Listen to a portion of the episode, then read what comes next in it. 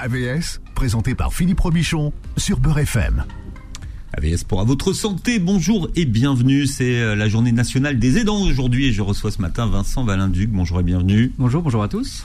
Médecin généraliste et visage familier de ceux qui se réveillent sur la télévision de service public puisque vous êtes euh, le consultant santé de Télématin et vous publiez Je suis devenu le parent de mes parents aux éditions Stock que vous montrez à la caméra. Parce que les aidants, bien aujourd'hui, c'est votre troisième Ikigai.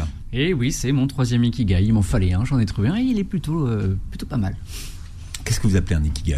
Alors l'ikigai, c'est en fait c'est une conception un peu japonaise où euh, qui raconte que lorsque vous vous, vous levez le matin, vous vous levez pour une, une bonne cause, pour quelque chose qui va vous faire du bien, mais aussi aux autres et, et qui va permettre en fait c'est une forme d'équilibre euh, mm. euh, dans votre vie. Donc aujourd'hui, voilà, mon, mon ikigai, c'est celui-là, c'est celui d'aller de mettre un peu en lumière les aidants et puis et, et de porter ce combat avec eux.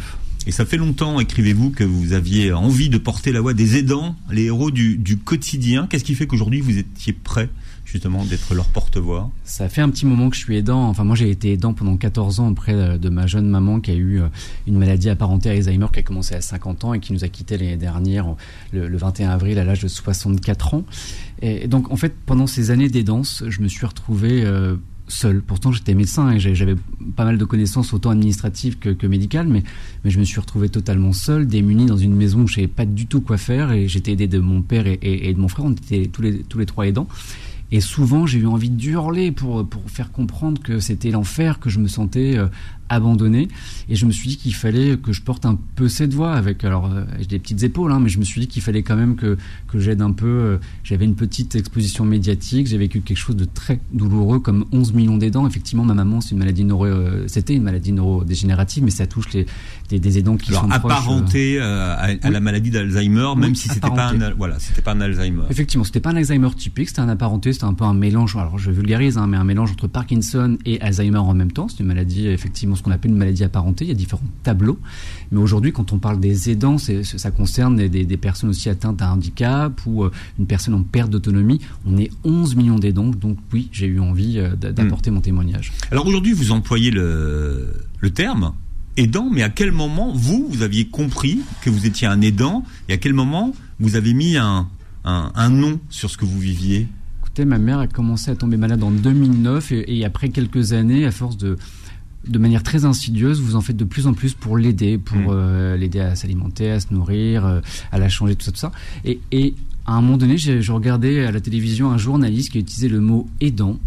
Et vous savez, c'est comme quand vous cherchez le titre d'une chanson et que vous dites ah il faut que je trouve le mot qui correspond à ce que j'ai dans la tête. Et en fait, quand j'ai entendu le mot aidant, je me suis dit mais voilà, c'est ça que je fais tous les jours au quotidien, mmh. de manière régulière, c'est aider. C'est mon nom, c'est j'ai une mon sacerdoce a un nom, je suis aidant. Mmh. Et qu'est-ce que ça a changé?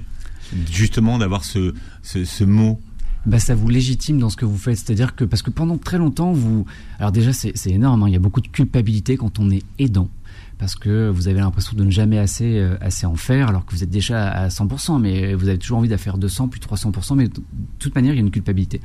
Et d'apprendre qu'on est aidant, ça permet un peu d'accepter, c'est-à-dire que le rôle que vous avez endossé, mais surtout de savoir qu'on est aidant, ça permet d'avoir accès aussi à des aides qui existent. Elles sont pas, elles sont complètement éclatées. Hein. La cartographie des aides est monstrueuse, mmh. mais éclatée. Mais mais vous les connaissiez pas de toute façon. Non, mais non. Pourtant, et pourtant j'étais médecin. Enfin, ouais, je, ça je, je commençais ouais. à l'époque où ça, la maladie est arrivée, j'étais encore étudiant en médecine et puis avec le temps, bah, comme ça a duré 14 ans, euh, j'ai un petit peu évolué, j'ai réussi à valider mes années et je suis devenu médecin. Mais malgré le fait que je sois médecin, je ne connaissais pas toutes les aides qui, qui, qui existaient pour qu'on pouvait mettre en place aussi bien humaines, matérielles, financières. Elles existent ces aides. Mmh. Sauf que le problème, c'est que la cartographie est éclatée. C'est mmh. extrêmement compliqué de s'y retrouver. Donc de savoir qu'on est aidant, ça permet de savoir qu'on peut avoir euh, accès à des recours pour améliorer un tout petit peu notre quotidien. Alors non seulement les aides sont éclatées, mais euh, l'administratif pour les obtenir est quand même plutôt pas tellement balisé. Hein. Il faut, ah, il faut s'armer. De... C'est l'enfer. C'est ouais, un parcours. Du... Ouais, oui, c'est ouais. un parcours du combattant. C'est-à-dire que euh, souvent, euh, quand vous le, le, temps de remplir un dossier, le faire se remplir un certificat, de l'envoyer, ensuite parfois Vous appelez des services, vous tombez sur un répondeur qui vous dit d'appeler le lundi et le mardi matin de 8h à 10h et puis que l'après-midi c'est fermé. En fait, moi, je, ma maman a eu la chance d'être accompagnée par mon père, mon frère et moi. Mon frère Donc, famille soudée. Il faut expliquer que déjà, au moins, au moins, vous étiez une cellule familiale vraiment soudée. Extrêmement soudée. C'est-à-dire que, chacun a trouvé sa place de façon, on va dire, naturelle. Oui, oui, de manière naturelle et mm. entre guillemets normale. Euh, nous, c'est comme ça qu'on l'a vécu. On a chacun défini notre position et ça s'est fait de manière assez instinctive. Mon frère et moi, on était assez au taquet sur tout ce qu'il fallait mettre en place. Mais je, je me suis dit, mais comment font les gens qui n'ont pas la capacité, enfin, soit qui ne sont pas aidés par des, des, enfants, ou qui sont un peu plus avancés en âge et qui n'ont pas la capacité d'avoir accès à un ordinateur ou, ou d'avoir le temps de s'occuper d'eux. Et ça, finalement, ces gens-là, je les vois, moi, dans mon cabinet, parce que je suis hmm. quand même médecin avant tout. Et parfois, quand je reçois des couples euh, d'une 70, 75 ans, que je vois une femme qui accompagne son mari qui a maladie d'Alzheimer ou un cancer, voilà. Parfois, en fait, et qu'elle n'a pas d'enfant, et que c'est l'enfer pour elle d'aller mettre en place euh, des demandes de la MDPH, la PA, la PCH. Enfin, c'est hyper chronophage. Et, et, et souvent, les aidants, le problème des aidants, c'est qu'ils n'acceptent pas d'être aidés. C'est l'un des premiers problèmes. Et, euh, souvent, ils vont demander de l'aide quand ils sont déjà dans un état d'épuisement. Et quand je leur dis, mais en fait, très bien, euh, ne tardez pas à demander votre aide, parce qu'entre maintenant et la validation, parfois, il s'écoule 4 à 6 mois. Et c'est 4 à 6 mm. mois où vous allez encore plus euh, sombrer dans la difficulté. C'est le cas de, votre père, hein, qui a commencé par refuser une aide extérieure hein, à l'intérieur de la maison et qui peut-être euh, est mort de ça d'ailleurs, d'épuisement d'une certaine façon. Oui, euh, voilà, j'ai perdu ma mère l'année dernière le 21 avril 2022. Mm. Euh, Mon père est décédé un mois et demi après le 9 juin 2023 à l'âge de 67 ans. J'ai eu une année un peu dure l'année dernière. Effectivement, mon père était les dents principales de ma maman et ils, tous les deux ont eu un amour fusionnel et comme on avait beau voir des films au cinéma magnifiques, je pense que les plus belles scènes d'amour, j'ai vu celles de mes parents tellement mon père était dévoué et dans tous les sens du terme. Mais oui, ça lui a coûté, c'est-à-dire qu'il mettait sa vie de côté, le, suivi médical, il le faisait plus trop, et pourtant j'étais sur son dos. Hein. Au bout d'un moment, je suis devenu aussi l'aidant de mon père parce que lui aussi a commencé à être très malade. Euh, ça a été dur pour lui d'assister de, à tout ça. Et, et, donc oui, il est décédé. En fait, il y a un chiffre qui est assez glaçant. On dit qu'un tiers des aidants décèdent avant la personne qu'on aide. Et en fait, ce chiffre, ça fait froid dans le dos parce que ce sont des personnes qui n'acceptent pas d'être aidées. Mon père lui me dit mais non, c'est à moi, mm. c'est mon rôle en fait, c'est à moi d'aider, c'est à moi d'aider maman, ta, enfin ta, maman, de, de, lui donner à manger, de lui changer ses couches. De... Et je lui dis mais papa mm. non, c'est pas ton rôle. Enfin mm. toi ton rôle. Souvent ils, deviennent infirmiers. Bah, alors qu'on leur demande pas, oui. Enfin. Pas que, c'est-à-dire c'est infirmier, kiné, aide-soignant, euh, faire les courses, aide sociale, parce qu'en fait vous remplissez aussi les formulaires. En fait vous faites tout, mais sur 24 sur 24. Là où moi quand je travaille, je fais pas du 24 sur 24. Hein. Je travaille le matin au cabinet 8h30, 19h, euh, voilà. Et après, j'essaie de décrocher un peu. Ben là, quand vous êtes aidant, vous, faites ça 24 sur 24. C'est, en fait, les dents, c'est un pivot dans le système de soins français. On sait qu'il y a 11 millions d'aidants en France. Ça représente 11 milliards d'économies chaque année. Et pour cette raison-là, parce que un aidant, ça fait toutes les fonctions. C'est pour ça que c'est important d'être aidé. Et ce cap euh, d'accepter d'être aidé, c'est vital. Et mon père a vraiment eu du hmm. mal parce que pour lui, c'était normal et biologique de ne pas, pas être aidé. Vous aussi, mais ça, on en parlera euh, tout à l'heure. On va parler des sujets euh, qui fâchent, mais effectivement, vous dites que vous, vous, parlez de ce chiffre où, où de nombreux aidants décèdent avant la personne aidée. Vous dites que en fait, il faut déjà s'intéresser aux questions de succession. Oui. Alors, ça peut paraître douloureux d'évoquer ce sujet-là, mais il faut le prévoir. Succession, c'est même. Quand on dit succession, voilà, c'est tout savoir qui prendra la suite, la protection. Exactement, parce que. En fait, voilà, ma maman était très malade. Euh, vous le disiez, mon père, lui aussi, euh, sa santé s'est dégradée. À, un moment donné, ça, on l'avait pas du tout anticipé avec mon frère. C'est que mon père est tombé malade est allé en réanimation pendant un mois et demi où il était euh, dans le coma. Et on avait donc mon frère et moi, tous les deux, on est très solides, un duo intouchable. On avait un, une jeune maman avec une maladie d'Alzheimer qui était en plus avec des hallucinations, qui criait jour et nuit dans la maison et on n'en pouvait plus. Et puis on allait voir notre père en réanimation qui du coup on n'avait plus son, son, son avis, enfin ses conseils, enfin c'était, on a vécu l'enfer et on a compris que peut-être on allait perdre notre papa en premier et on s'est dit mais comment on va faire? Et on n'avait mis aucun, euh, aucune mesure de protection de notre maman, euh, euh, protection juridique j'entends, habilitation. Enfin nous on a pris l'option habilitation familiale parce que mon frère et moi on s'entendait très bien. Et cette petite procédure administrative qui parfois prend un an, hein, ça peut vraiment poser des problèmes parce que dans le cas de notre situation, mon père et ma mère avaient acheté une petite maison ensemble euh, il y a plusieurs années. Ils étaient tous les deux donc propriétaires de la maison. Et si mon père avait euh, été parti le premier, on n'aurait jamais pu vendre euh, la maison parce que ma mère n'aurait pas été en mesure de signer les papiers. Et donc, si on n'avait pas pris de mesures nécessaires avant pour, pour, protéger ça, en fait, si malheureusement mon père était parti le premier, on n'aurait jamais pu vendre la maison et, et, récupérer cet argent pour s'occuper de notre maman. Donc voilà, c'est des choses, c'est jamais plaisant de projeter dans le négatif, mais il faut absolument y penser pour, euh, pour, euh, pour le jour où malheureusement ça, ça pourrait arriver. Vous dites que être aidant, tant qu'on n'y est pas confronté soi-même, on peut certes l'entendre, mais on peut difficilement le comprendre. Est-ce que ça veut dire qu'il faut vraiment passer par là pour comprendre ce que c'est vraiment qu'un aidant? Oui, alors je le souhaite vraiment à personne, mais c'est vraiment ça, c'est-à-dire que euh, tant que vous n'êtes pas passé par la case euh, de l'aidant, vraiment, bah, vous pouvez entendre un ami qui va vous expliquer par quoi il traverse et tout, mais, le comprendre c'est compliqué. Moi j'ai eu l'impression d'appartenir à un club euh, très sélect où seuls les membres de ce club pouvaient se comprendre entre eux parce que moi j'étais dans cette maison toute mignonne euh, au Havre, euh, petite maison. Et, quand j'étais à l'extérieur, très jolie, il y avait même un palmier devant la maison qui, qui, était tout mignon. Mais quand on était à l'intérieur de cette maison, jamais on n'aurait pu, enfin, les passants qui passaient devant la maison, jamais ils auraient pu imaginer l'enfer qu'on vivait à l'intérieur, entre les lits médicalisés, la gestion, l'emploi du temps, 24 hmm. sur 24. Donc oui, malheureusement, les, seuls qui peuvent vraiment comprendre ce que c'est que qu'aider une personne, bah, ce sont ceux qui sont concernés, oui. Hmm. Et en 14 ans, c'est vrai que les situations ont quand même beaucoup évolué. Hein. Entre, entre, le début, les premiers signes d'apparition de, la maladie et, la fin, le rôle, votre rôle a changé. Oui, les, les dents. n'a plus été le même en fait. Non, c'est ça. C'est-à-dire qu'au début, bah, c'est pas grand-chose. Au début, c'est aller euh, chercher, aller mettre une petite tasse de café, euh, déclencher, euh, allumer la télévision, et puis finalement, de manière très insidieuse, la maladie prend de plus en plus de place. Ma mère oubliait de plus en plus tout ce qu'elle avait pu apprendre depuis son enfance, mettre un rond dans un rond, un carré dans un carré, ça, elle ne savait plus le faire. Et puis, bah, du coup, votre niveau d'aidance, bah, lui aussi, bah, au fur et à mesure, il s'adapte, il augmente, il augmente, il augmente.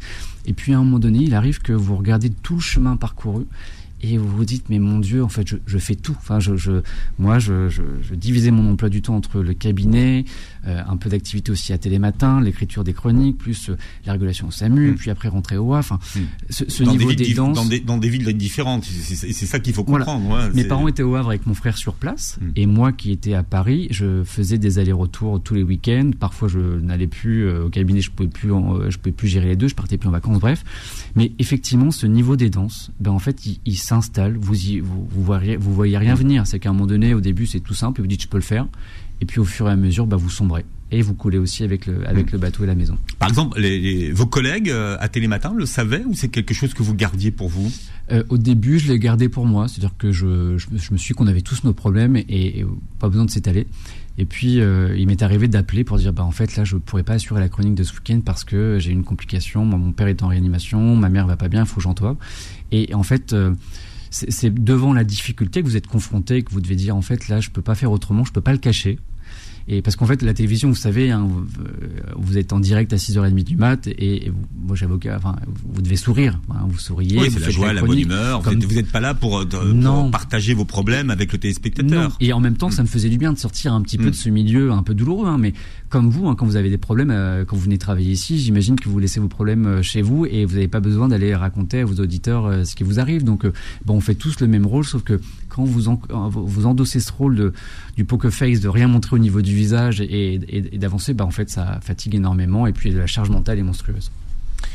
Vincent Valinduc est avec nous à la radio aujourd'hui. Euh, vous publiez Je suis devenu le parent de mes parents aux éditions Stock. C'est une émission qu'on consacre aux aidants aujourd'hui jusqu'à 13h. AVS revient dans un instant, midi 13h. AVS, présenté par Philippe Robichon sur Beurre FM. Et oui, c'est la journée euh, nationale des, aidants et on en parle avec euh, quelqu'un qui est leur porte-voix aujourd'hui, Vincent Valinduc, que vous connaissez bien, médecin généraliste, euh, aujourd'hui que vous retrouvez le week-end dans Télématin et qui publie Je suis devenu le parent de mes parents aux éditions Stock. Un regard, un double regard que vous portez sur la situation que vous avez vécue, celle de fils d'aidant et de, de médecin. et pourtant, en tant que médecin, vous avez mis beaucoup de temps à accepter que votre mère soit malade. Oui, parce qu'en fait, quand, quand la maladie a commencé, c'était en 2009, et, moi, à ce moment-là, je, je, je, je, reprenais à peine mes études de médecine, parce que moi, j'ai repris médecine sur le tard, j'ai repris médecine, j'avais 24 ans, donc euh, quand les premiers symptômes sont apparus, je n'avais pas encore... Euh, vraiment toute la, sémiologie, tous les symptômes euh, des différentes maladies neurologiques.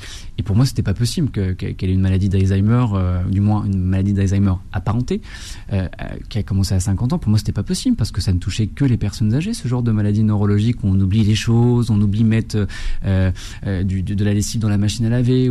En fait, ça a commencé parce que au début, quand je révisais mes études, ben, les, les cours de médecine, elles venaient me voir trois à quatre fois dans la journée pour me demander ce que j'avais envie de manger le soir.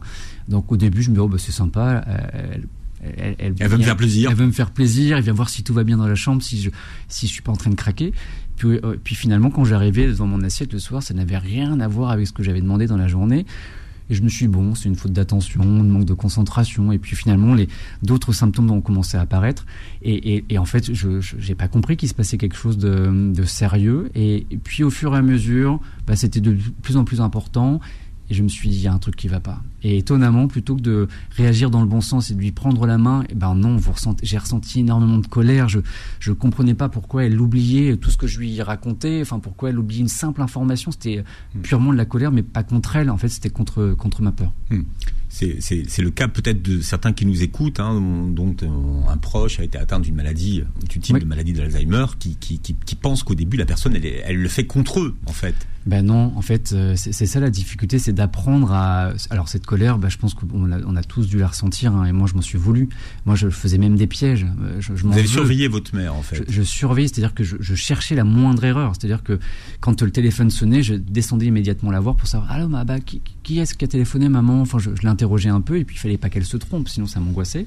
Et puis euh, parfois elle réussissait cinq fois sur six, donc ça allait bien, mais la sixième fois où elle se trompait, je me disais ah mais il se passe mmh. quelque chose. Mais elle avait mis en place des stratégies au début. Oui, elle mettait des stratégies. Elle a mis. Elle au début elle était consciente que quelque ouais. chose se passait chez elle. Ça aussi, il faut comprendre que pour ceux qui ont ce, ce type de maladie, voilà. il, il, y a une prise de conscience quand même. Hein. Et tout début, elle avait pris conscience quand même qu'elle avait conscience qu'il se passait quelque chose. Donc, elle avait mis une, une petite stratégie d'évitement avec des petits post-it à côté du téléphone où elle, elle s'empressait de mettre un petit le, le nom de la personne qui avait téléphoné. Mais et puis quand je lui fais quand je lui faisais remarquer qu'il se passait quelque chose elle, elle le prenait toujours un peu à la rigolade pour essayer de détourner un petit peu l'attention. Mais donc oui les symptômes n'ont pas été évidents pour moi au début. Et, et, et puis avec le temps bah, j'ai gravi en, au niveau de mes études. Je suis devenu interne. Et là je me suis dit qu'il se passait vraiment quelque chose. Donc on a mis en place avec mon père bien sûr et, et mon frère on, est, on mmh. a mis en place les premières consultations pour poser le diagnostic. Alors votre mère devient d'une certaine façon hein, votre première patiente mais il y a quand même une errance thérapeutique pour poser un, diagnostic. Il se passe plusieurs années avant de, de, de comprendre précisément ce qu'elle a. Oui, alors il faut revenir quand même, il y a une vingtaine d'années en arrière, enfin 15 ans en arrière, donc euh, bon maintenant je pense qu'on est plus apte en tant que professionnel de santé à, à poser les diagnostics, mais d'une manière générale, tout ce qui est maladie neuroévolutive, ça se fait pas une consultation, c'est surtout il y a une évolution, on va suivre l'évolution du patient, on va essayer d'examens complémentaires, et plus on va avancer dans le temps, plus on va avoir des examens complémentaires un peu plus ciblés, un peu plus poussés pour les poser des, diagnostics. Donc oui, il a eu une forme d'errance euh, un, un, petit peu euh, du diagnostic parce que la première fois ça commence par le généraliste et je me souviens très bien mon père est allé chez le généraliste il a, avec ma maman il, lui a, il, a, il a rapporté les faits comme quoi elle, oubliait un peu euh, les choses dans la journée et puis quand il est revenu à la maison il m'a dit ah bah tout va bien la tension est normale euh, ta mère va bien. Et pour dans les, les fondamentaux vont bien. Mais oui mais dans l'imaginaire mmh. des gens quand la tension va tout va bon. Alors que moi au fond je savais quand même qu'il se passait quand même quelque chose de, de il y avait quelque chose de sous-jacent, mais seul le temps nous a permis de poser un diagnostic. Et la difficulté aussi, voilà, quand vous avez un, patient qui vient d'une cinquantaine d'années et qui vous raconte des pertes de mémoire, vous pensez pas toujours à une maladie neuroévolutive, vous allez penser peut-être à, une dépression. Ou, voilà, il y a, des, symptômes, des diagnostics différentiels qui peuvent aussi euh, causer des troubles de l'attention et, et de mémoire. Au départ, hein, entre votre père, votre frère et vous, il y a un pacte c'est euh, le pacte de ne jamais l'institutionnaliser. Ouais. Ça, pour vous, pour vous c'était impossible de se dire à un moment donné, s'il le faut. On... Non, mais en fait, je, je, je, le vois dans mes patients. Je pense que quand on est aidant, on fait tous cette promesse. C'est ce que j'appelle la promesse dans le livre. C'est-à-dire que quand vous les premiers symptômes euh, arrivent, et je vous en parlais tout à l'heure, au début, les, les, symptômes, ça va, on peut les gérer. Hein, ça, ça m'a l'air minime, mais vous ignorez l'évolution des autres symptômes et le temps que ça va prendre. Effectivement, au tout début, mon frère, mon père et moi, on s'est dit, il n'y aura pas d'institutionnalisation. Mais vous vous l'êtes dit ou c'était tacite C'était un peu tacite, hmm. mais à un moment donné, on a dit non. Enfin, aucun de nous n'avons voulu euh, l'institutionnaliser. Je pense que c'était un peu euh, une forme de remerciement. Ma mère a, été toujours, a toujours été sacrificielle pour nous. Elle nous a toujours accompagnés.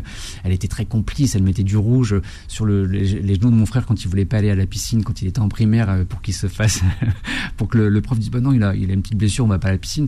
Elle me faisait mes tartes préférées. Bref, c'était une maman euh, parfaite pour moi. C'était la, meilleure maman du monde, comme toutes les mamans évidemment.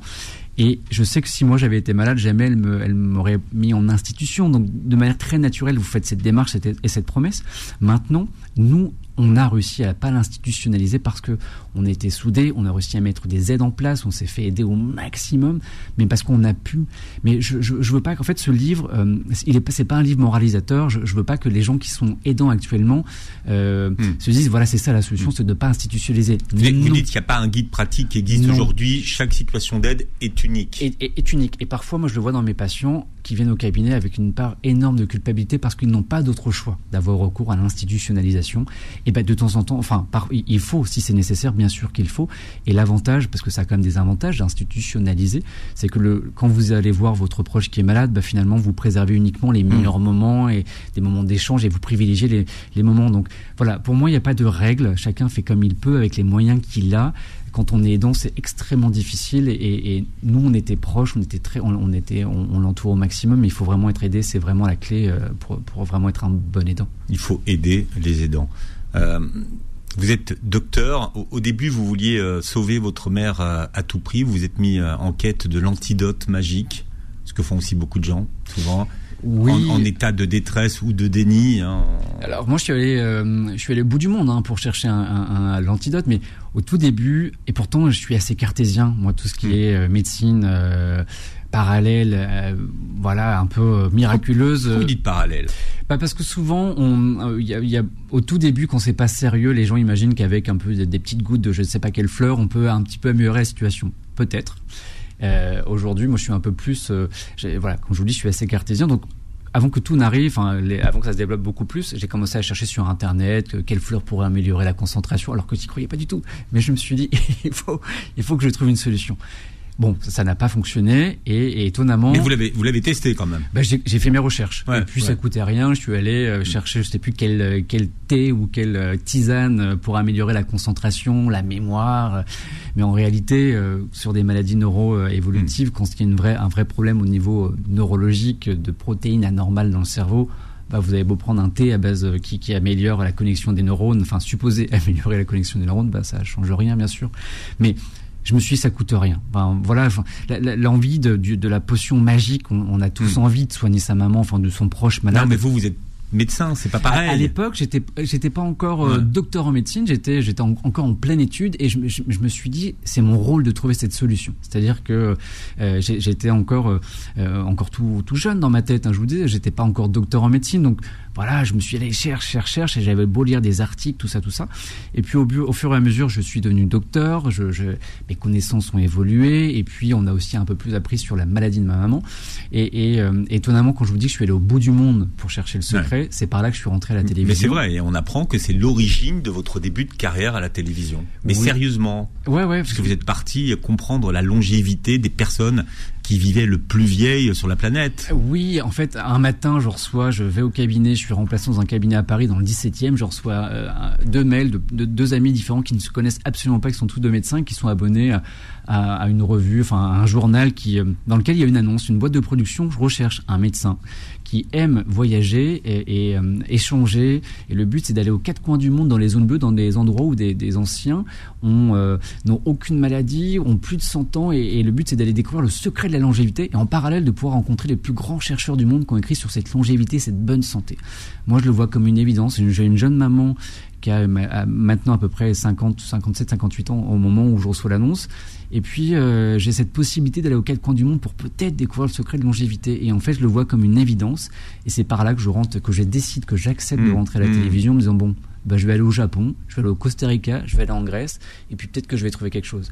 C'est assez utopique, c'était, c'était fou de le penser, mais ça m'a fait du bien de le faire en réalité. Mmh. Qu'est-ce que ça a changé pour vous d'avoir un diagnostic sur ce qu'avait votre mère? Qu'est-ce que ça change? Bah, Ça permet un peu d'acceptation, c'est-à-dire que euh, puis ça, ça, ça, vous prépare aussi sur la suite, un petit peu implicitement, c'est-à-dire que vous comprenez, bah, vous comprenez qu'il n'y a pas de traitement sur la maladie mmh. d'Alzheimer et les maladies apparentées.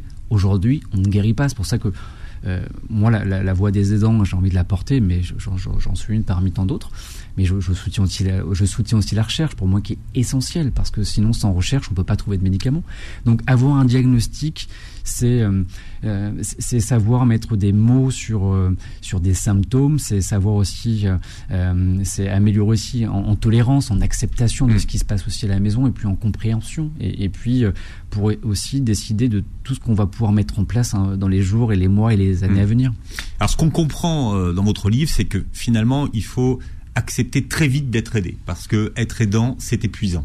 Oui. Et on s'en rend on s'en rend pas forcément compte de cet épuisement et on peut perdre son, son discernement, expliquez-vous. Oui, parce qu'en fait, souvent, quand on est aidant, je vous le disais, on a l'impression que c'est normal et, nat normal et naturel. Mon père me dit, c'est à moi de faire ça, c'est à moi. Et je lui dis, mm. mais non, papa, ce n'est pas à toi de faire ça.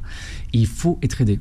Et comme il voulait pas, il refusait, mon frère et moi, on était là au maximum, et ben, on était en train de sombrer avec lui. Donc oui, la difficulté, c'est de, de comprendre ce, ce, ce rôle d'aidant, savoir qu'on est aidant, parce qu'en fait, ça vous permet de mettre en place des aides qui existent pour mieux accompagner la personne mm. euh, qui, qui, que vous aimez, qui est auprès de mmh. vous, euh, qu'importe la pathologie dont, dont elle Et souffre. ça, faut pas traîner, quoi. Bah, alors, il y a toujours un temps d'adaptation. Ça fait mmh. partie, ça fait partie des choses. Voilà, mon père, ça a été long et nous, ça, je pense qu'on a mis trois ou quatre ans. Qu'est-ce que vous avez utilisé comme stratégie pour le faire changer d'avis? Alors, le, le, cap principal, c'est l'auxiliaire de vie. C'est-à-dire que faire rentrer une personne extérieure dans une maison, c'était compliqué pour mon père et ça l'est pour beaucoup de patients. Je le vois au cabinet. C'est difficile d'accepter qu'un qu ou une auxiliaire de vie rentre à la maison. Euh, alors, Parce qu'il fera pas aussi bien de toute façon. Voilà, il fera pas aussi bien. Et puis c'est à moi de le faire. C'est à moi de changer ta ouais. mère. C'est à moi de changer les protections. C'est à moi de lui donner à manger. Mmh. Et je lui dis, mais papa, en fait, si toi demain tu es malade, si euh, par qui tu préfères être changé? Qui Est-ce que tu veux que je change tes couches? Ou tu préfères que ce soit fait par un professionnel de santé? Et là, j'ai senti des clics. Et il s'est dit, ben, en fait, non, j'ai pas envie que ce soit mon enfant ou ma femme qui change mes protections, qui me donne à manger à la petite cuillère, voilà. Et en fait, c'est cette projection qui a autorisé le déclic dans sa tête. Et du coup, il a accepté qu'on fasse euh, entrer des auxiliaires de vie mmh. dans la maison. Et, et d'ailleurs, cette petite ficelle, je l'utilise en consultation. Je le vois quand des patients refusent euh, absolument d'avoir des auxiliaires de vie je me dis mais en fait mettez-vous à la place de la personne qui est malade. Enfin est-ce que pour la dignité on va parler mmh. de dignité est-ce que vous préféreriez que ce soit un de vos enfants qui vous lave ou une personne euh, euh, dont c'est le travail et qui va gérer euh, sans doute tout aussi bien que votre enfant?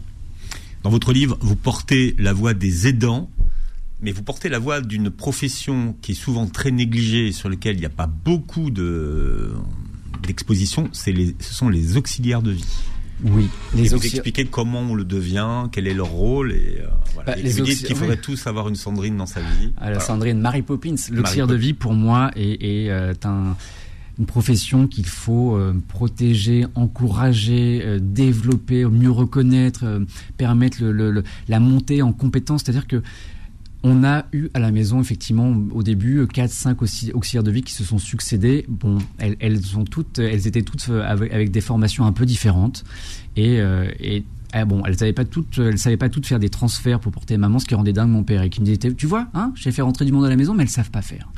Et un jour est arrivée euh, Mary Poppins, Sandrine, qui a changé la donne. Elle devait être l'auxiliaire d'une seule vie. Elle a été l'auxiliaire de, nos quatre vies à nous tous parce qu'elle nous a apporté de l'oxygène. Elle, elle, euh, nous a autorisé du temps et, du temps de plaisir avec notre maman parce qu'en fait, pour le reste, elle s'occupait de, de, tout ce que nous, enfin tout ce que moi je détestais faire. Je détestais lui donner à manger à la, petite cuillère. C'était des moments que je, me refusais, que je vivais très mal. Euh, L'habiller, tout ça, voilà. Je n'ai pas du tout apprécié ces moments-là et Sandrine pouvait le faire et nous a permis vraiment de, de donc il faut vraiment euh, accepter les auxiliaires de vie.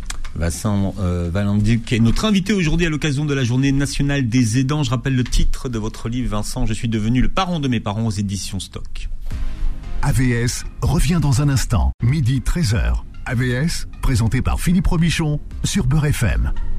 Voilà, porte-voix, vous êtes le porte-voix des aidants. Vincent euh, Valendic est avec nous. Je rappelle que vous publiez Je suis devenu le parent de mes parents aux éditions Stock. Vous expliquez comment le transfert s'est fait, hein, comment vous êtes devenu le, parent de, de, vos parents. Hein. Ça, ça se fait pas du jour au lendemain. Non, ça se fait pas du jour au lendemain et c'est un peu. Euh Voilà, ça aussi c'est insidieux, c'est-à-dire que ça vous tombe dessus, vous savez pas trop, puis à un moment donné vous vous rendez compte que vous prenez les rendez-vous de vos parents, euh, de ma maman. Je, euh, moi, je gérais toute la partie médicale, les infirmiers, le kiné, les rendez-vous chez le médecin, les échanges, tout ce qu'il fallait mettre en place. Et, et, mon frère, lui, gérait la logistique euh, parce que j'ai, voilà, c'est mon frère était d'une aide précieuse. On a, on a été tous les deux à, même hauteur dans, dans, notre implication. Il gérait la, la logistique de la maison, euh, les, les, transporter mes parents, transporter maman, faire les courses, repasser, euh, tondre le jardin. Enfin bref, il faisait tout, tout, tout. Et, et donc on devient les rôles s'inversent. À un moment donné, euh, eux qui étaient là pour me protéger et me conseiller et, et, et, et, me soutenir dans ma vie, en fait, au final, de jeune adulte et qui grandit, mmh. bah, les rôles s'inversent et, assez tôt. Moi, j'ai eu des problématiques euh, de, de, de j'avais beau avoir la trentaine d'années, je m'occupais de mes parents qui étaient mmh. malades. Donc, effectivement, cette phrase, je suis devenu le parent de mes parents, je, je l'ai ressenti au fond de moi. C'est-à-dire que je, je pensais pas que ça me tomberait dessus aussi tôt euh, dans, dans, ma vie de, de jeune adulte. Et ça a été extrêmement douloureux, oui. Quelque chose de fondamental, c'est qu'être aidant, c'est souvent s'oublier. Et pour être un bon aidant et le faire dans la durée, la chose qu'il faut surtout pas faire, c'est s'oublier. Non, il faut pas s'oublier et pour ça il faut être accompagné ou être aidé. Il n'y a pas de solution miracle. Chacun trouve euh, sa voie pour pour être le, le plus euh, serein. Alors c'est dur. Hein, euh, moi quand on me dit prendre, quand on me disait prends du temps pour toi, enfin cette phrase me rendait dingue. Enfin je j'avais pas de temps. Je savais pas où caler du temps pour moi. C'était pas possible. Donc moi ce que j'ai pu trouver c'est une Églantine, euh, ma psychologue, que j'ai, que j'ai euh, un jour j'ai poussé cette porte un peu par hasard. Et ça a été un bien fou, c'est-à-dire que pendant une heure, elle, je, je pouvais euh, un peu mettre des mots sur, ce que je ressentais, parce qu'en fait, ce qui se passait, c'est que j'étais tellement en mode pilote automatique que tout ce que je faisais était totalement normal, alors que je vivais des choses juste lunaires et, et, et pas normales, finalement extrêmement mmh. douloureuses. Je lui déversais tout ce que j'étais en train de faire, que mon père était en réanimation, que ma maman était en train de m'oublier, qu'elle hurlait le, le, nuit et jour et je lui disais avec un regard totalement euh, basique mmh. et simple. Et, mais, et je... au départ, vous lui avez pas dit pourquoi vous veniez la voir Non, au début, la première fois que j'ai franchi la porte de, du psychologue, c'était pour des, des broutilles. Mmh. Euh, des trucs euh, rien à voir avec tout ça. Et un jour, elle me dit Bon, euh, ça, c'est un peu l'arbre qui cache la forêt. Quand est-ce qu'on rentre dans la forêt, Vincent? Je dis Bah, quelle forêt? Elle me dit Bah, vous avez une jeune maman qui a une maladie d'Alzheimer, visiblement, et, et est-ce qu'on pourrait peut-être pas commencer par là? Ah ouais, peut-être. Effectivement, je me suis dit, ah, elle était vraiment psychologue, elle avait compris. Mais oui, je suis quand Ça, je suis. C'est intéressant. Hein. À quel ouais. moment on rentre dans la forêt bah, C'est un cap. C'est un sacré cap quand, quand, on rentre dans la forêt parce qu'on n'a pas envie d'y aller dans cette forêt. Mmh. Finalement, euh, j'avais fait la démarche de pousser cette porte mais euh, j'avais vraiment pas envie de parler de ça, comme, comme j'en parlais d'ailleurs à personne autour de moi, ni à mes amis, mmh. ni à mes collègues de boulot, parce que, euh, encore une fois, c'était euh, c'était ma croix et, et j'avais pas envie d'en de, de, de, parler. quoi. C'était votre croix Ouais, c'était ma croix. C'est-à-dire que je, je, je, me suis dit, bah, je, on a tous nos problèmes. Pour moi, dans la vie, on a vraiment tous nos problèmes. Bon, là, c'était vraiment un mmh. gros, gros truc comme sur les épaules. Et heureusement qu'elle a été là. Enfin, moi, Églantine, je, je, je, je lui ai dit, c'est-à-dire qu'elle a été aussi. Elle m'a permis de, de décharger, de, de, de, parfois, enfin souvent tout le temps même d'apaiser mon mental parce que sinon je pense que j'aurais sombré. Je, je, je, me refusais absolument de prendre des antidépresseurs, je ne voulais pas. Mais pourquoi? Avec, avec, du recul, est-ce que vous pensez que vous avez eu raison? Non, j'ai eu tort. Je, avec du recul, j'ai eu mmh. tort. Et pourtant, je, suis pour les antidépresseurs quand ils sont mmh. nécessaires. C'est-à-dire que j'en prescris. Voilà, mais j'en prescris au cabinet. Je suis convaincu mmh. et je le vois quand je vois les patients qui ont pris les antidépresseurs et qui, non, avec une indication justifiée et, et, et que je vois leur amélioration. Je sais que c'est nécessaire, mais moi j'ai eu du mal à passer le cap. Je n'arrivais pas à me faire à l'idée que qu'il fallait que j'en prenne. Donc euh, je, me suis dit bon ok tu veux pas en prendre mais pour, pour prendre soin de ton mental vois au moins un psychologue. Et, euh, donc j'allais la voir très régulièrement. Je euh, ça aussi, hein, je trouve que c'est une chance hein, d'avoir pu payer euh, une psychologue parce que ça coûte un petit bras quand même. Enfin, je, pense, que si ça aussi on pouvait euh, pour. Euh... Ça, ça va être 80 euros ou 75 ou 80 Là, euros. écoutez, moi, je payais 60 euros de l'heure. Euh, c'était au Havre Non, c'était à Paris. écoutez, c'était à Paris, c'était 60 euros de l'heure. C'était parcours, c'était parcours psy, là. Même pas, parce que ça, c'est encore moins cher. Mais d'ailleurs, ça aussi, c'est un sujet. Pour moi, il faut absolument aider les gens. C'est-à-dire que ceux qui n'ont pas les moyens d'aller voir un psychologue. C'est enfin, toujours pris en charge. Ouais. Bah, faut avoir une bonne mutuelle. Mais même, mmh. même pour la mutuelle, c'est assez rare mmh. d'être pris en charge. Les, les, les, la psychologue, par les, les soins de, par la psychologue, c'est assez compliqué d'être pris en charge. Donc ça aussi, c'est une vraie question. Enfin, à un moment donné, vous avez une vraie souffrance psychologique et mentale et qui nécessite un accompagnement des aidants euh, au niveau psychologique, c'est fondamental. Il faudrait qu'on parle d'un concept que j'ai découvert dans votre livre qui touche particulièrement les aidants, c'est ce qu'on appelle le deuil blanc.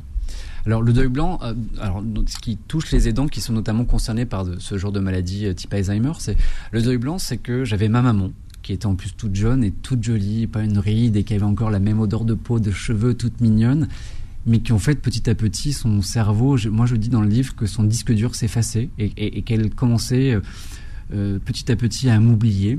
Et en fait le deuil blanc c'est ça, c'est que vous avez en face de vous la personne que que vous connaissez, que physiquement est présente, mais qui n'est plus là, qui a plus de connexion, hmm. il n'y a plus d'échange. Elle est physiquement là, mais physiquement là, mais hmm. mentalement, il n'y a plus de connexion, il n'y a plus rien. Ça, c'est horrible. C'était très. Et vous connaissez votre maman? Sur la fin, non. En fait, avec le temps. Elle euh, connaissait votre père? Oui, alors mon père, c'est étonnant, il y avait une connexion avec mon père, et quand elle, elle entendait la voix de mon père, hmm. on voyait tout de suite les yeux qui s'illuminaient. Et la, période où elle nous a reconnus, enfin, c'est étonnamment sur les derniers jours, les, derniers jours de, vie, euh, quand elle n'était plus en mesure de prendre certains médicaments et qui, voilà, là, on voyait bien que les yeux étaient connectés, que je, elle, reconnaissait ses enfants. Hmm. Beaucoup d'aidants l'ignorent, mais il existe dans la loi, et c'est bien fait, un droit au répit. Oui, un droit au répit, mais vous le dites, hein, beaucoup de dents, euh, des dents ligneurs, et en plus il va être euh, surtout pour les salariés, euh, il, est, il est assez limité, hein, c'est trois mois, il est d'une durée trois mois que vous pouvez renouveler sur une durée, sur une durée maximale d'un an par carrière, donc c'est quand même fou, un an sur une carrière. Attention, il ne faudrait pas non plus en abuser. Donc ce droit, il existe, il est peu connu, mais il mériterait quand même d'être étendu, élargi à tous les aidants. Hmm, c'est important. Alors, parmi euh, tout ce que vous avez expérimenté sur ces 14 années, quels sont les, conseils utiles que vous voulez donner à ceux qui nous écoutent ce matin, qui sont aidants et finalement qui, euh, qui commencent ce parcours d'aidant Qu'est-ce qui est important de bien comprendre dès le départ? Dès le départ, accepter d'être aidant, c'est l'une des premières choses. Et, d'ailleurs, moi, je, je Donc, il faut s'identifier comme, comme aidant. Et ça, ça doit passer par le gouvernement. C'est qu'à un moment donné, il faut qu'on fasse des campagnes de sensibilisation pour savoir qu'on est aidant. Ça passe par là. Tant que vous êtes pas, tant que vous comprenez pas que vous êtes aidant, vous ne comprenez pas deux choses, que vous avez le droit à des aides qu'en plus vous êtes une personne fragile. Parce que accepter et comprendre qu'on est aidant, c'est comprendre qu'on a une, santé qui est plus, plus compliquée. Donc une fois que vous avez compris que vous êtes aidant, il y a deux choses à faire pour moi qui sont essentielles. La première, c'est de voir son généraliste. Alors on est tous débordés en tant que généraliste, on sait que c'est compliqué d'avoir des rendez-vous, on sait que parfois on n'a pas les réponses à tout, mais c'est bien d'aller voir le généraliste. Alors vous dites qu'il faut demander une, consultation spéciale. Oui. Je, Alors là, c'est les, généralistes se disent tiens. ben oui, mais c'est une consultation parce que souvent on vous voit arriver, hein, pour tous les motifs que, que ce soit, vous arrivez avec une petite liste et vous voulez le renouvellement des ordonnances, renouvellement de séances de kiné, renouvellement de, semaines de podologie. Et puis à la fin, vous dites, ah, au fait, mes petits dossiers aussi à remplir.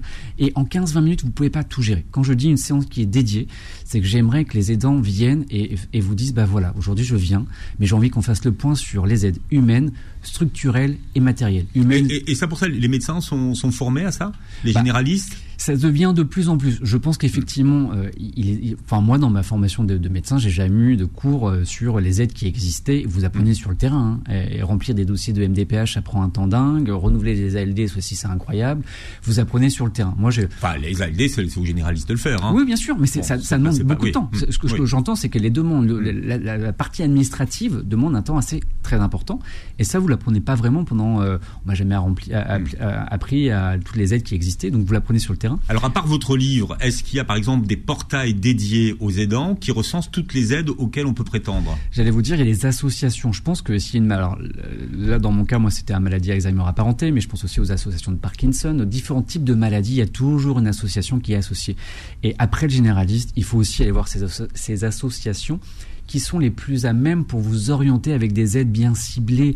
Les aides, je vous le dis, trois axes financières, financières humaines et matérielles. Ça, c'est capital d'aller voir aussi ces associations. C'est capital de le faire. Mhm. Vous avez des droits. Alors après, évidemment, la, la, difficulté, c'est si on est soi-même salarié aidant. Donc là, effectivement, voilà, les dispositifs sont pas sont pas, sont, pas, extensibles. Euh. Mais je, alors, on n'est pas tous égaux en tant qu'aidant, et aussi, je le dis dans le mm. livre. Ça, c'est pour moi, c'est des choses qui doivent euh, avancer. Mais après, euh, parfois, il y a des, vous avez aussi des choses contractuelles avec votre avec votre entreprise qui parfois certaines ont mis déjà des, ont déjà ont pris, ont saisi le problème en main parce que ça va exploser si on s'occupe pas des aidants. Ça va être un enfer dans quelques années. On, on dit qu'il y aura un actif sur quatre qui sera aidant en 2030. C'est dans sept ans. Donc certaines certaines entreprises ont, saisi le problème et ont déjà mis en place des solutions pour euh, les aidants, pour essayer de les accompagner et surtout de ne pas culpabiliser. C'est-à-dire que c'est quand vous pouvez pas aller bosser le lendemain, enfin ou l'après-midi parce que vous avez votre fils à accompagner ou votre maman ou votre papa qui euh, bah, qui a pas prévu, qui avait pas prévu de se casser le, le cou de ce jour-là, bah vous n'avez pas le choix. Bah il y a des entreprises qui aujourd'hui accompagnent et ça j'espère mmh. que ça va se développer euh, partout. D'autres enseignements à partager? Bah, ils sont, ils sont, pour moi, ils sont dans, les, enseignements, c'est de prendre soin de soi. Je vous en parlais tout à l'heure, mais je ne veux pas faire culpabiliser les gens parce que vous, vous le disiez à juste titre, un aidant qui est bien dans sa tête, enfin qui essaie d'être bien, bah, c'est que comme ça que vous pourrez bien aider euh, un proche malade. Donc il faut vraiment être accompagné sur, si vous le pouvez, faites-le d'aller voir un psychologue. Moi, au sens large, j'aimerais qu'on, je vous en parlais sur les auxiliaires de vie qui font un travail incroyable. J'aimerais qu'elles soient un peu plus reconnues. J'aimerais, enfin, elles sont payées euh, rien du tout alors qu'elles font un travail de dingue. Elles sont essentielles pour le maintien euh, à domicile dans des bonnes conditions. Aujourd'hui, on a quand même l'hôpital qui se casse quand même, hein, qui, est déjà bien effondré. Les généralistes, on est débordés, on sait plus comment faire pour gérer les demandes. Et aujourd'hui, ce qui permet aussi un peu de tenir et de ne pas être débordé, c'est les aidants. Parce qu'en fait, les aidants aident, beaucoup. Ils aident à maintenir le système. Exactement. Et si on ne prend pas soin des aidants maintenant, dans 7 ans, même un peu avant, ça va nous exploser à la figure. Donc il faut absolument, absolument développer tout ce système et de maintien à domicile dans des bonnes conditions. Quelqu'un qui devient aidant, a priori, ne sait vraiment pas à quoi il s'engage quand même. Il faut expliquer que c'est un parcours auquel on ne sait pas où on va. Bah, c'est même pas un engagement, c'est-à-dire que vous rentrez dedans. Euh, moi, si, au, début, quand j'ai commencé à, tout bêtement à mettre une capsule de café dans la machine à café de ma mère, j'ignorais que ça allait me prendre 14 ans et que ça allait s'aggraver. C'est-à-dire que, et d'ailleurs, je pense que si une petite voix était venue me dire, écoute, voilà, dans 14 ans, voilà le chemin que tu vas endurer pendant 14 ans, plus de vie, plus de sorties, ta vie personnelle, tu la mets de côté. Euh, bah, je pense que j'aurais dit. Euh, Quand on dit ta vie personnelle, tu la mets de côté, c'est pas de vacances, pas de ciné, pas de. Même la vie privée, c'est-à-dire que la vie mm. privée, quand vous êtes. Alors, je, dis pas que c'est incompatible. Hein. Moi, je connais des aidants qui ont quand même euh, construit une famille et qui aident leurs mm, mm, proches. Mais vous faites beaucoup, beaucoup, beaucoup de sacrifices. Ça, c'est vraiment être aidant, c'est sacrifier beaucoup de choses. Après, il y a des choix, il y a des choses à faire. Mais, mais moi, j'ignorais tout ça. Enfin, il y a des choix. Et, et aujourd'hui, aujourd'hui, je regrette pas. Hein. Je regrette pas du tout le chemin que j'ai fait mais euh, c'est compliqué, c'est extrêmement douloureux. Donc oui, euh, quand on est quand on est aidant, on, on l'apprend euh, en marchant, c'est-à-dire que plus vous avancez, vous dites ah ben en fait, ce que je suis en train de faire, c'est que je suis aidant. Quel sens de vous donner au mot pas ikigai, résilience aujourd'hui Résilience. Aujourd'hui, bah, en fait, je lisais un peu partout ce mot résilience qui était très à la mode sur les kiosques de magazines psychologiques et je me suis dit, oh, je sais pas du tout ce que c'est. C'était avant le microbiote. C'est ça, il y, a des mots comme ça qui apparaissent. Cyrulnik, c'était avant le microbiote, maintenant, bon. Ouais, il y a un peu des mots comme ça qui, qui percutent. Eh bien, écoutez, c'est cette capacité finalement à, à, à, rebondir après avoir vécu des choses extrêmement compliquées à, et aller encore de l'avant. C'est-à-dire que hmm. Je considère qu'avec mon frère, on a réussi à, passer des moments un peu compliqués. Alors aujourd'hui, voilà, mes parents sont partis et c'est difficile, il me manque terriblement. Hein, mais effectivement, je pense que cette résilience, bah, elle a un sens. Je, mets un mot dessus parce qu'en fait, euh, c'est cette capacité finalement à surmonter les épreuves. Et d'ailleurs, moi, je trouve que les aidants euh, ont des capacités incroyables d'adaptation, euh, des capacités aussi d'échange, de relationnel, mm. de, de, créativité. Et ça, euh, quand on dit que les salariés, euh, moi, quand je, vois, je pense aux aidants salariés dans les entreprises, faut absolument les mettre en valeur. C'est des, ça devient des, des, vrais chefs d'entreprise, les aidants. Mais carrément. Enfin, moi, je, je trouve qu'on a mm. réussi à mettre en place des choses parce que la maladie, elle évoluait, évoluait, et à chaque fois, ça devenait de plus en plus compliqué pour mm. déjouer les pièges qu'elle était en train de nous mettre. On devait absolument trouver des solutions. Quand ma mère n'arrivait plus à boire, mon père a récupéré le, le gobelet en plastique de, où il y avait les brosses il a limé la partie supérieure en forme de lune pour plus que ça vienne bloquer sur le nez. Il était tellement fier de monter son, montrer son invention. J'ai dit, papa, ça existait déjà, ça, tu n'auras pas le concours l'épine avec ça. Mais en fait, ce que je veux dire, c'est qu'on a une forme de créativité. Les, les aidants, une forme d'adaptation, créativité, un besoin, enfin, une capacité aussi d'échange avec son entourage qui est juste incroyable. Il faut absolument privilégier et encadrer et souligner euh, les aidants. Et aujourd'hui, vous mettez votre voix au service de la voix des aidants. Hein, c'est euh, une mission pour vous. Donc euh, vraiment, vraiment, vous allez en parler. Vous allez contribuer à mieux les faire connaître, à mieux faire euh, connaître leurs droits. Alors moi, je suis un, un ancien aidant parmi les 11 mmh. millions d'aidants aujourd'hui. On a tous des histoires différentes. Hein. J'ai envie d'apporter, voilà, j'ai cette petite médiatisation télé. J'ai une histoire qui, est, qui, qui a été extrêmement difficile et je me dis si j'arrive à mettre un petit coup de projecteur sur les aidants bah, c'est déjà une bonne chose. C'est la raison pour laquelle j'ai voulu faire ce livre, même si je raconte mon témoignage et ce récit travers de mes parents, j'ai quand même voulu au travers de l'écriture, euh, délivrer des conseils sur ce que nous, on a pu mettre en place de manière euh, pour, pour, essayer d'accompagner au maximum. Et puis, j'ai aussi envie quand même, mm. euh, à la fin, je, je, parle de toutes ces choses que le gouvernement, quand même, euh, réveillez-vous, quoi. Sinon, on va tous, on va tous plonger. Enfin, c'est. Bah, il faut des personnes médiatiques pour faire. Oui, et encore, moi, j'ai une petite exposition et je me dis, voilà, non, non, elle est, elle est minime. Enfin, je, je, et je me dis, si je peux faire avancer les choses de ce côté-là, je le fais. Enfin, je, et avec avec toute humilité possible. Hein, je, je, voilà, c'est quelque chose qui me tient à cœur et, et, et donc j'essaie d'avancer un peu avec, avec ma voix. Vincent Valinduc sur Beurre FM. Je rappelle que vous publiez Je suis devenu le parent de mes parents aux éditions euh, Stock. Aux vous réécouterez l'émission en podcast sur beurrefm.net et sur les plateformes qui reprennent l'émission. Et puis vous verrez la vidéo sur la chaîne YouTube. Merci d'avoir été avec nous, Vincent. Merci, à vous, merci pour l'invitation. Voilà, c'est la journée nationale des aidants et voilà, on pense à eux, à tous on eux. Pense, et moi, je les félicite et bravo pour tout ce que vous faites et très belle journée santé sur Beurre FM.